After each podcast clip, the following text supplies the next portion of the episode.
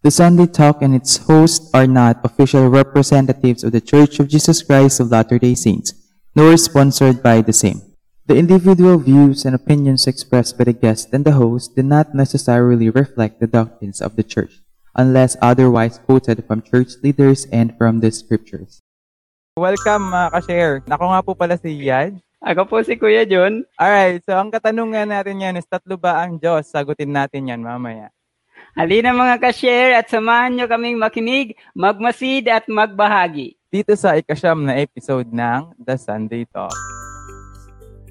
Let us proceed sa discussion ng una sa Articles of Faith ng The Church of Jesus Christ of Latter-day Saints. Ito ay nababasang We believe in God the Eternal Father and in His Son Jesus Christ and in the Holy Ghost. And please welcome ang Mission President ng Lawag Mission, President Richard Bakiran and his wife, Sister Maria Iyon. Tama po ba? Ay- Ayoni. Ayoni Bakiran. Yan. Thank you. Hi po. Thank you, John.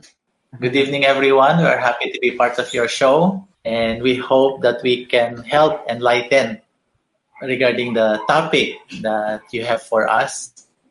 Ayan. Yes po. Di pa tayo nag start ay meron na po tayong request or parang question na siya. Pero babalikan natin yan mamaya. so mag-discussion po muna tayo. Ready na po kayo, President and Sister Bakiran? Uh, yes, yes. Sige po. So, yung unang question is, simulan natin sa definition of term. What is meant by the title Godhead? Uh, yung term Godhead is also seen in the New Testament that refers to uh, three beings termed God. That refers to the God the Father, God the Son, which is Jesus the Christ, and the Holy Ghost. And um, as members of the Church of Jesus Christ of Latter-day Saints, we believe of a tritheism God or three distinct beings. Yun ang ibig sabihin ng tritheism God. Uh, that, that God the Father, which is our Heavenly Father, Jesus Christ, and the Holy Ghost are separate and distinct, which refers to the term Godhead, denoting of the separation of beings of the three, thus termed Godhead. Ayan po. So for for the next question po, I think it will be just ano um a follow-up question from the first question. How was the distinction of the three members of the Godhead been proved? Okay. Um, in the Bible, we can find a lot of references about the distinction of the three of the three members of the Godhead. But I would like to to share yung mga siguro mga tatlo lang no powerful scripture reference that Heavenly Father, Jesus Christ, and the Holy Ghost are three distinct separate beings. So unahin ko sa ano no, sa Matthew chapter 3 verse 16 to 17. So sabi dito, and Jesus when when he was baptized went up straight out uh, straightway out of the water upon him. And lo, a voice from heaven saying, This is my beloved Son, in whom I am well pleased. Here in Matthew chapter 3 verses 16 to 17, so makikita natin ano, ito yung tatlong member ng Godhead, si Jesus Christ being baptized, and then si Heavenly Father, nag, meron siyang instruction na sinabi na, this is my beloved Son. And then, yung Holy Ghost, and he saw the Spirit of God descending like, like a dove. Okay? So another scripture reference is in Matthew chapter 17, verses 5. Okay, this is in the Mount of Transfiguration. So I would like to read it in Matthew 17, verse 5. While he yet spake, behold, a bright cloud overshadowed them, and behold, a voice out of the cloud, which said, This is my beloved Son, in whom I am well pleased. Hear ye him. So again, dito makikita natin na na magka uh, they are separate beings. And then in 3 Nephi chapter 11 verse verse 7, when this is when Jesus appeared in the uh, American continent na makikita natin sa Book of Mormon. In verse 7, it says, Behold my beloved Son, in whom I am well pleased, in whom I have glorified my name, hear ye him. Okay, so this is only a few of the scripture reference we can find sa sa sa scriptures, pero marami pa, marami pa siya na makikita natin that uh, Heavenly Father, Jesus Christ, and the Holy Ghost, they are three distinct separate beings. Present. Yeah, and if um, you will also refer to the Latter Day Scriptures, um, referring to the first vision, um, dapat kasi natin ma-establish yung church as a restored church and the things that we know now of the God, Godhead is based on the revelation and experience of the prophet Joseph Smith when he prayed to know his church is true, as the first vision came to be. And he saw God the Father and the Son as separate and distinct beings, and the Father introducing his Son. His, this is my beloved Son, hear him.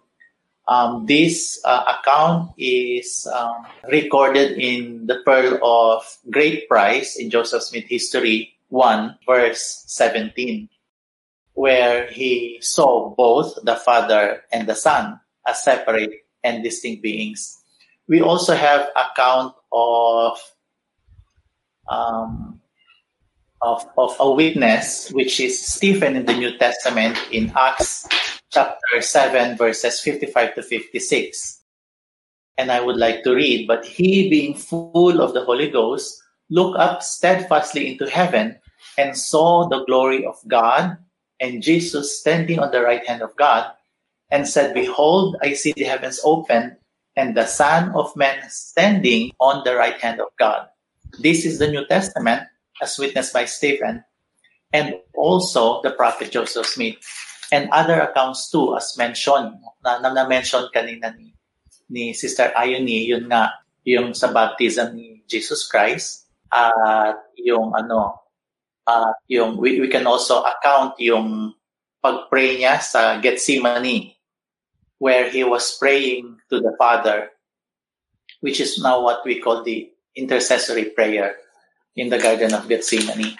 And those are the accounts that we can say of a separate personage of the Godhead, referring to the Father, the Son, and the Holy Ghost um, at, at the, the baptism of the Savior Jesus Christ and uh, descending like a dove. And those are the scriptural reference that, that we have. Ayan. So, thank you so much po. No? Well, well explained po siya. Uh, sobrang maintindihan mo talaga na they are really distinct beings.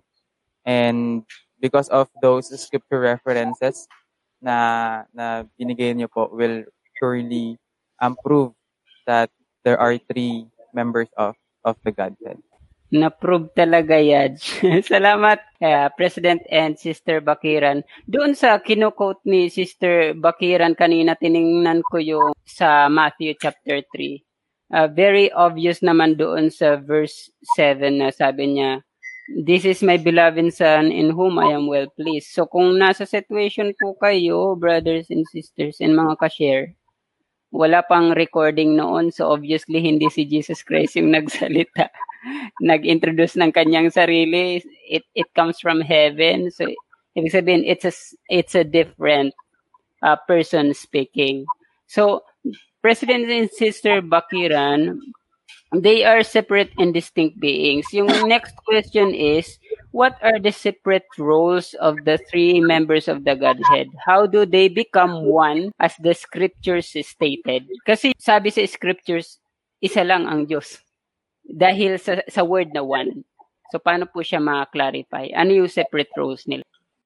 Um, uh, we know that God the Father is all-powerful, omnipotent, and and uh, one God is the creator of all things. Again, in the restored gospel of Jesus Christ in these last days, it was revealed that there was a plan yung tinatawag nating plan of happiness or plan of salvation, designed by the Father for His children. And because He loved His children, He has made this plan for all of His children to, to grow and mature and develop. And how we can develop is for every man to have a tangible body as he is.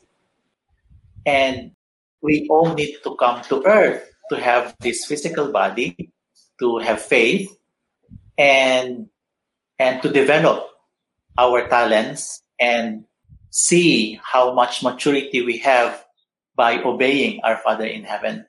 At alam ni Heavenly Father through that plan that it will be difficult for us to return without a mediator, without the Savior Jesus Christ, whom we call as our Redeemer, so that we may be forgiven for our sins.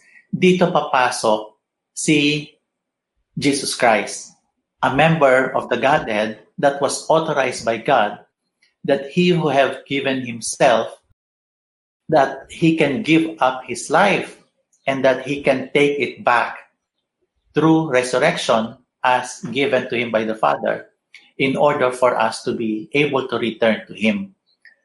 At yung yung personage naman ng spirit is does not have any body. We call him the Holy Ghost, the Holy Spirit. And he is a testifier of the divinity of the Father and the Son and of their unity. All are gods, all have different responsibilities in terms of the great plan of heaven, but they are one in purpose in bringing to pass the immortality and eternal life of men. They are one in spirit, they are one in love and will. In everything, they are one. Thus, we understand them to be one God, but different in personages. Ayan po, President. So, ibig sabihin yung one na ginamit sa scripture is not the number? It's not literally one. Uh, nagkakaroon po tayo ng hindi pagkakaunawaan sa lahat ng mga Christian sect because of the belief that there is only one God or a monotheism God. That the Father, the Son, and the Spirit are one. Kasi nga, isa lang ang supreme being at walang ibang supreme being.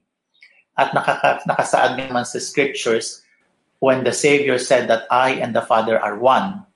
And they and and we agree to that and many agree to that as literally saying one. But in the restored gospel of Jesus Christ, this was made clear because of the prophet's experience in seeing the Father and the Son, and dating back to the experiences of the apostles in the New Testament, based on the scriptures that we have read, and also of the Savior Jesus Christ praying to the Father, not praying to himself. Yeah. Yun po. Eh, Sister, Okay. And again, they are united in purpose, in their love for us, and in the work they are doing in our behalf. So yun yung one na sinasabi. Ibig sabihin, hindi yung number one, kundi yung unity nila in purpose. Salamat, President and Sis- Sister Bakira. Ayan. So, once again, sobrang klaro ulit ng pagkaka-explain ni President at ni Sister. And naisip ko para, ano, uh, in very simple way, para siyang composed of, uh, parang family, um, si, nan, si tatay, si nanay, tapos yung anak. Pag tatlo lang ha, pag isa lang yung anak nila. So, may kanya-kanyang role yon di ba? Si tatay, provider, si nanay, um, nag-alaga, nag, nag-aruga sa mga bata, and yung bata, um, siya yung anak nila. so, so, thank you Yeah. so much po. And, Pwede mo ring, pwede mo ring sabihin, di ba, yung familiar scripture, yung John 3.16, 17, For God so loved the world that he gave his only begotten Son, that whosoever believeth in him should not perish, but have everlasting life. For God sent not his Son into the world to condemn the world, but the world through him might be saved. Yun yung in-explain ko kanina. So, doon mo rin makikita yung separation and distinctness of their beings. A separate being, but one in purpose. And we understand that through the Latter-day Scriptures, through the restored gospel of Jesus Christ, as I quoted in uh, Moses 1, uh, verse 39, uh, na, na yung purpose nila is to bring to pass the immortality and eternal life of men. Yun yung oneness. Yun yung desire nila for the great plan of happiness for His children. For us to return that a salvation is necessary through a Redeemer, through a great sacrifice, not of animal, but of the Son that was sent as based on the scripture of, of John chapter 3 verse 16. Sa John 6 din, mababasa mo rin sa 38 to 40 na sinasabi dito, no? Ni, ni Jesus Christ Himself. Okay? Jesus Christ Himself. For I came down from heaven not to do mine own will, but the will of Him that sent me. Is that the same being? So 39, For this is the Father's will, which has sent me, that of all which He had given me, I should lose nothing, but should raise it up again at the last day. These are strong scriptures signifying that the Savior did not send Himself, but He was sent by someone else, which is the Father. And He was given power to give up His life, and He was given power to gain it back. Thus, the resurrection came to be. And thus, Jesus Christ is a God. Ayun. Sobrang naiintindihan um, sana na, ng mga viewers or ng mga ka-share natin yung yung pagkaka-explain kasi a- ako personally mas mas nali- nalinawan pa yung knowledge ko about about the Godhead. And because of that, since 'di ba may mga ano po, may mga confusion and since ngayon napatunayan po natin na tatlong distinct being talaga yung yung Godhead. Um if there are three members of the Godhead, who should we worship? Oh, the great example is um, the Savior Jesus Christ when he gave the intercessory prayer. Sa Matthew 26, um, we see that example of the Savior Jesus Christ praying to the Father. Um, let me get that scripture. Matthew 26, verse 39. And he went a little further, and he fell on his face and prayed, saying, O my Father, if it be possible, cup pass from me, nevertheless, not as I will, but as thou wilt. And he cometh unto his disciples, and findeth them asleep. So verse 40. Um, verse 42, I would like to go straight in verse 42. He went away again the second time and prayed, saying, O my Father, if this cup may not pass away from me, except I drink it, thy will be done. So in, in this intercessory prayer, he was praying to the Father. In fact, he taught us how to pray directly to the Father. And when we pray to our Heavenly Father, we all do it in the name of Jesus Christ. And everything that we do, it will have all to go through the Savior Jesus Christ. We pray direct to the Father and we close our our thanksgiving, all those that we ask for, lahat ng mga hinihiling natin, and we close it in the name of Jesus Christ. In fact, we also remember the Savior Jesus Christ through our sacrament when we bless and pass the sacrament. We, we pray to our Heavenly Father to remember the sacrifices of both body and spirit pertaining to the sacrifice the Savior had done for mankind, and that we, we, we close our meetings through the Savior Jesus Christ. We pass through the Savior Jesus Christ. To whom should we pray? We pray to our Heavenly Father, who is the Creator of heaven and earth, the Supreme Being, and we go through the Father through the Savior Jesus Christ. it will be imperative for us to pray to the Father without having faith to the Savior Jesus Christ. That's how important it is.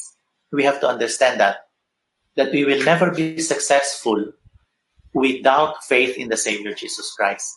And we will never know the Father and the Son and their role without a testifier, without a comforter, which is the Holy Ghost.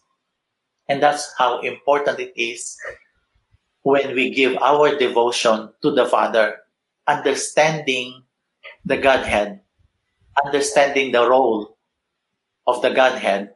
And if we do understand the Godhead, to whom should we worship and how can we go through successfully with our worship, with our prayers, and with the Spirit to help us feel of what we were praying for, yung, yung ano, nararamdaman mo siya, yung influence ng Spirit. And, and there are many ways on how, on how we feel it. There's warmth in our bosom. Kung minsan yung sinasabi natin, yung goosebumps o yung tumatayo yung balahibo mo. Or sometimes it goes through dreams or, or a vision or a clear conscience that we feel from the Spirit. And Elder Holland taught us without understanding the Godhead is like not understanding uh, humankind or or our very being. So it's important for us as we worship one true God that we understand the Godhead at alam din natin yung relasyon natin sa Kanya. That we are His children and that He loves us and that we are created in His own likeness and image because He is our Father in heaven. Thus we pray to Him as one true God through the Savior Jesus Christ. Ayan. So, salamat po, President no, and Sister, sa malinaw na pagpapaliwanag po ninyo. Kuya John? Uh, President and Sister Bakiran, we are really pleased to have you. And siguro we want to know more about your testimony of these things. Ito personal na question naman. How has the doctrine of the Godhead affected your own faith? Uh, merely to believe in Heavenly Father, Jesus Christ, and in the Holy Ghost is not enough. So we need to work and learn. So we need to study the scriptures. Kasi hindi naman natin sila nakikita eh. Yun lang yung faith natin, that there is really a Godhead. And this is through reading the scriptures. We can learn of them through the scriptures, through uh, reading the scripture and pondering the scripture. And, and also, uh, improve, improve ourselves. So, sa ganitong paraan, our faith will be will be affected by knowing Heavenly Father and Jesus Christ and also the Holy Ghost through reading the scriptures. Yes, President. Um, ako naman, it, it I have a, a different experience when I was a missionary when I was 19 years old, uh, not too long ago, 1989, na noong, panahon, kasi very distinct, pag sinabi mong Christian ka, at pag sinabi mong, dati term, we were called Mormons, at pag sinabi mong Mormon ka, noon na yung term noon. Today, we we regard ourselves as members of the Church of Jesus Christ of Latter-day Saints. We are not called Mormons. We are merely referred to by others, but we don't call ourselves Mormons because of the book which we believe, another testament of Jesus Christ that contains the fullness of the gospel and is no different to the, the Bible or the scriptures and they work hand in hand as another testament of Jesus Christ. Noong panahon ko kasi, pag sinabi mong ito ka, yung, yung Mormon, hindi ka Kristiyano. And it took me some time to understand that because we believe in the Savior Jesus Christ. When you say you are a Christian, you are a believer of the Savior Jesus Christ. But to them, no. And understood why. Kung saan nag-uumpisa yon.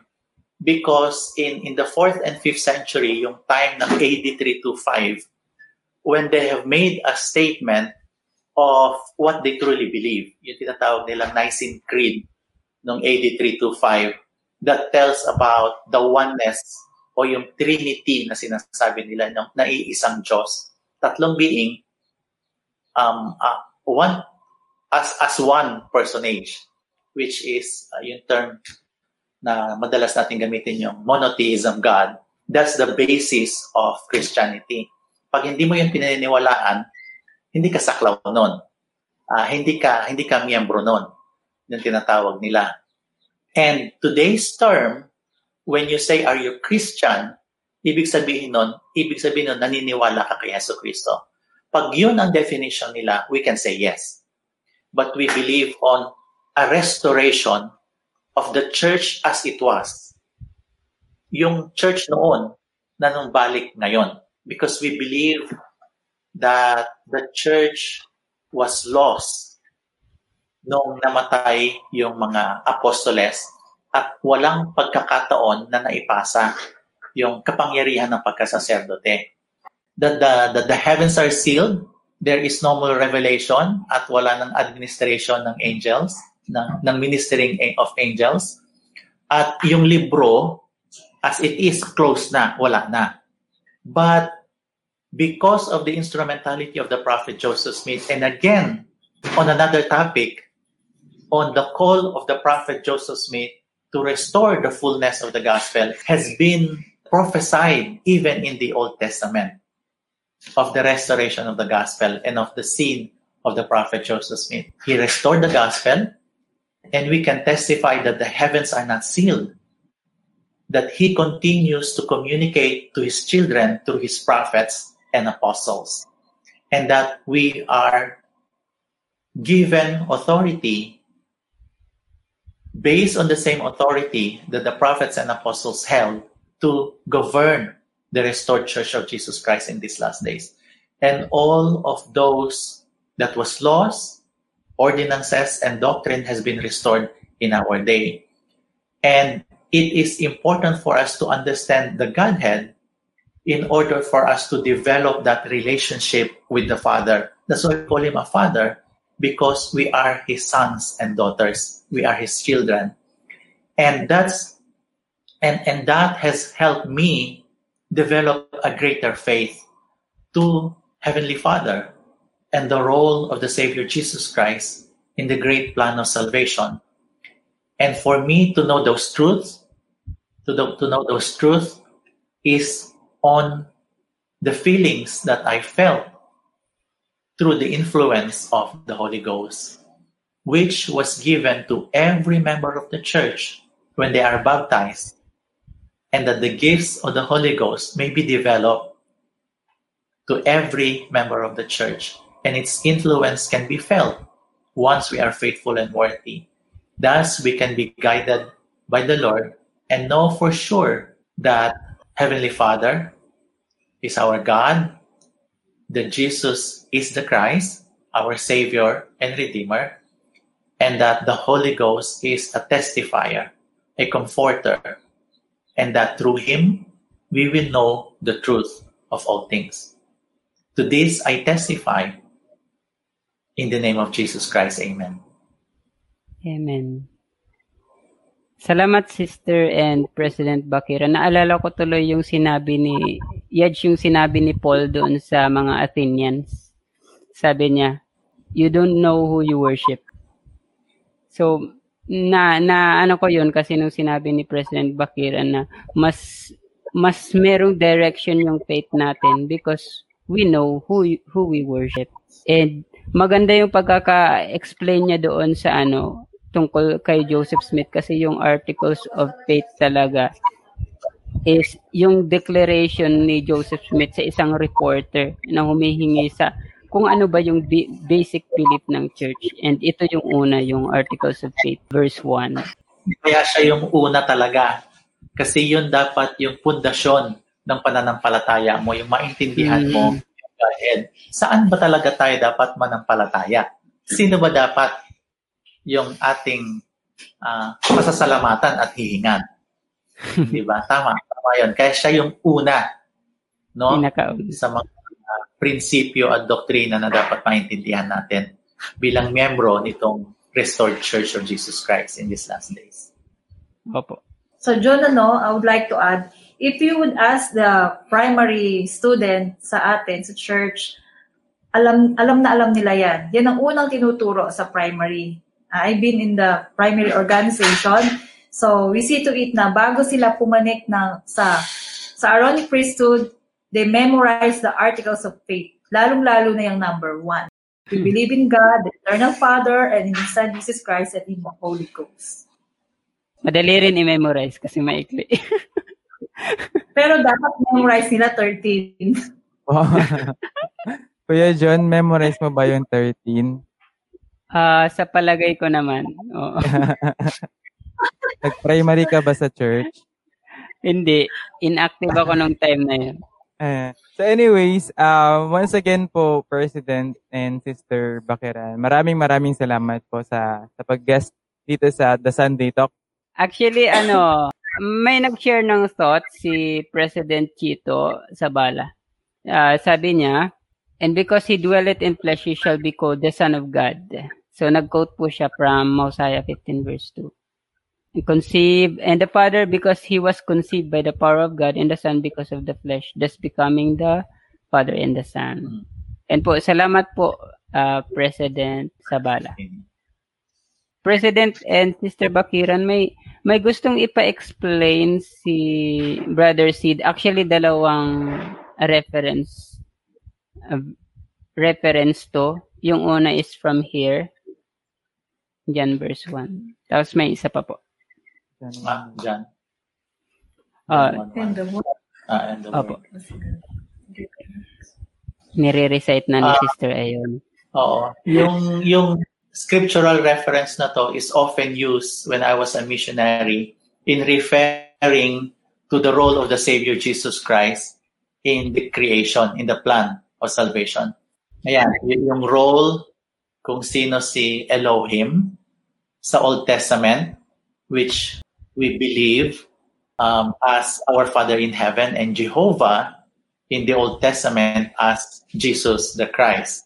And in, in this scripture, sa verse 1 ng John, in the beginning was the Word, and the Word was with God, and the Word was God. So, yung, yung word na yan, meaning, was the Savior, Jesus Christ.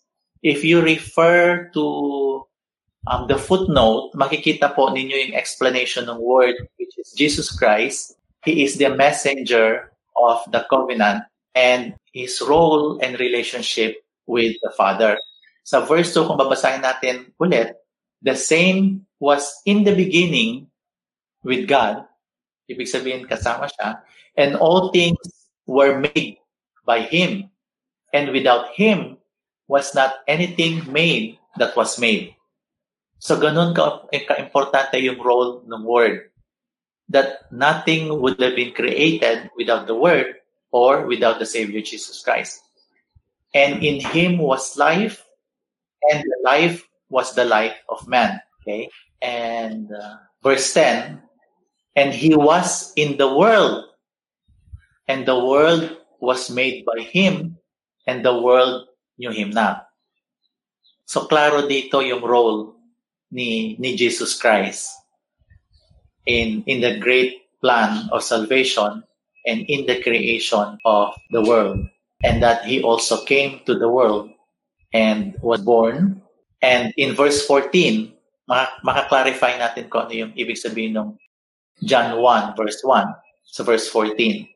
And the Word was made flesh and dwelt among us, and we beheld his glory, and the glory as of the only begotten of the Father, full of grace and truth. Yung sa John chapter 1 verse 1, and this refers to the Savior Jesus Christ. And we can understand the verse alone if we read through the, the whole chapter of John chapter 1. Ayan po. Ayan. Thank you, President. He is introducing himself, yung pre-mortal, and when he came as, as a flesh. And again, a, a- good scripture denoting his relationship with the Father. Totoo. And it will also prove po na, na ano no, na they are different beings. Yes. And so yung yung next po nag, ano, na question or yung gusto ipa-explain ni Brother Sid is um, Jan 424. Kaso, um, I think it was already answered by President Chito Sabala. Um, sinagot na po niya and kinote niya, um, sabi dito, and sabi dito, the Father has a body of flesh and bones as tangible as man's, the, the Son also. Tapos siya sa, sa DNC 130.22. Now John says, um, God is a spirit and they that worship Him must worship Him in spirit and in truth. Man is also a spirit clothed with flesh and bones, so too is God. Again, the Lord has said in modern revelation, for man is a spirit, the elements are eternal, and spirit and element inseparably connected, receive a fullness of joy. Birth is the uniting of, of this. Of course, God is a spirit, and so you are in the combination of spirit and body that makes of you a living being. And so am I. Each of us is a dual being of a spiritual entity and physical entity. All know of the reality of death when the body dies, and each of us also knows that the spirit lives on as an individual entity and that at some time under the divine plan made possible by the sacrifice of the Son of God, there will be a reunion of spirit and body. Ayun po. Siguro yung last na question sa baba. Last question. Yung tanong niya po, how does the Holy Ghost works to those spirits in spirit world? Ah, come again? How does the Holy Ghost works to those spirits in spirit world? Yung question, ah, maganda siya, no? Ah, it will really make you think. Um, kasi ang alam natin for now about the role of the Holy Ghost as a comforter, a testifier, and that He revealeth all truth. And I believe it is still the same role that the that the Holy Ghost plays. Ano, that the Holy Ghost uh, performs or, or does in in in the spirit world or or in this life.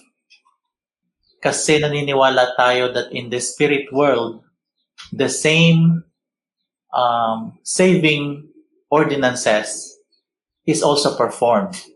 Uh, those that knows the gospel of Jesus Christ and on the other side of the veil also ministers to those who do not know the, the gospel and as they are being taught in the spirit world of the true gospel of Jesus Christ, a testifier is important.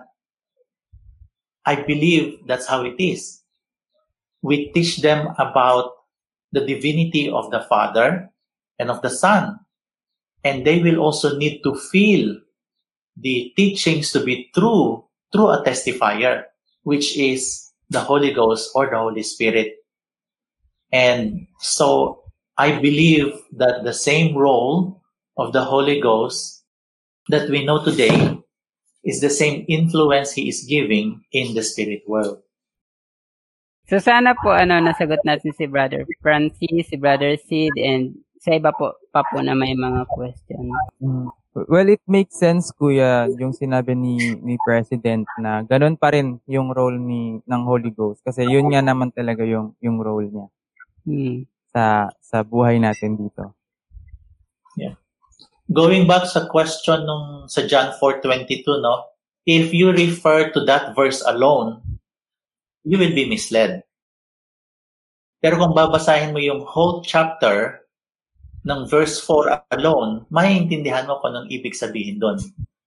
Nung tiningnan ko rin yung verse na yun, President, mako-confuse ka nga talaga na God is a spirit. Ano ano yung tinutukoy niya. Pero may correction si Joseph Smith doon. Sabi niya sa Joseph Smith translation, for unto such had God promised his spirit. Yun yung complete na statement.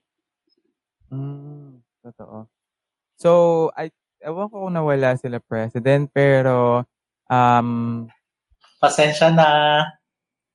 okay lang po. Given na po yan sa internet connection dito sa Pilipinas. So, ayan, uh, once again po, President and um, Sister Bakiran. Maraming maraming salamat sa pagpapaunlak ng aming imbitasyon para mag-guest dito sa The Sunday Talk. And hopefully yung mga ka-share natin is um, have learned something from our guest tonight. And looking forward po and welcome po dito sa sa Lawag Mission. um, kita-kits po tayo dito sa sa Lawag. We So, are ayan. grateful sa atin din na side sa uh, Share Goodness Goodness PH na group na team. We are also grateful kina President and Sister Bakiran sa pag-unlock sa amin na maging guest sila tonight. So tulad nung sinabi ni ni Yaj, marami talaga tayong natutunan. Ayan, tama yan. So I think huwag na natin sila antayin na, na makabalik kasi mag end naman na tayo. And once again, President and Sister Bakiran, maraming maraming salamat at sa lahat po ng mga ka-share po natin na patuloy na sumusubaybay sa, sa show na ito. At mga ka-share, next Sunday, alamin natin. Bata pa lang ba ay may kasalanan na? Kasi daw namana. Talaga? Kaya, kaya ba binibinyagan ng mga baby pa? Sagutin natin yan dito lang sa paborito niyong talk show tuwing linggo. Mga ka-share, samahan nyo kami ulit para makinig, magmasid at magbahagi. Dito sa The Sunday Talk.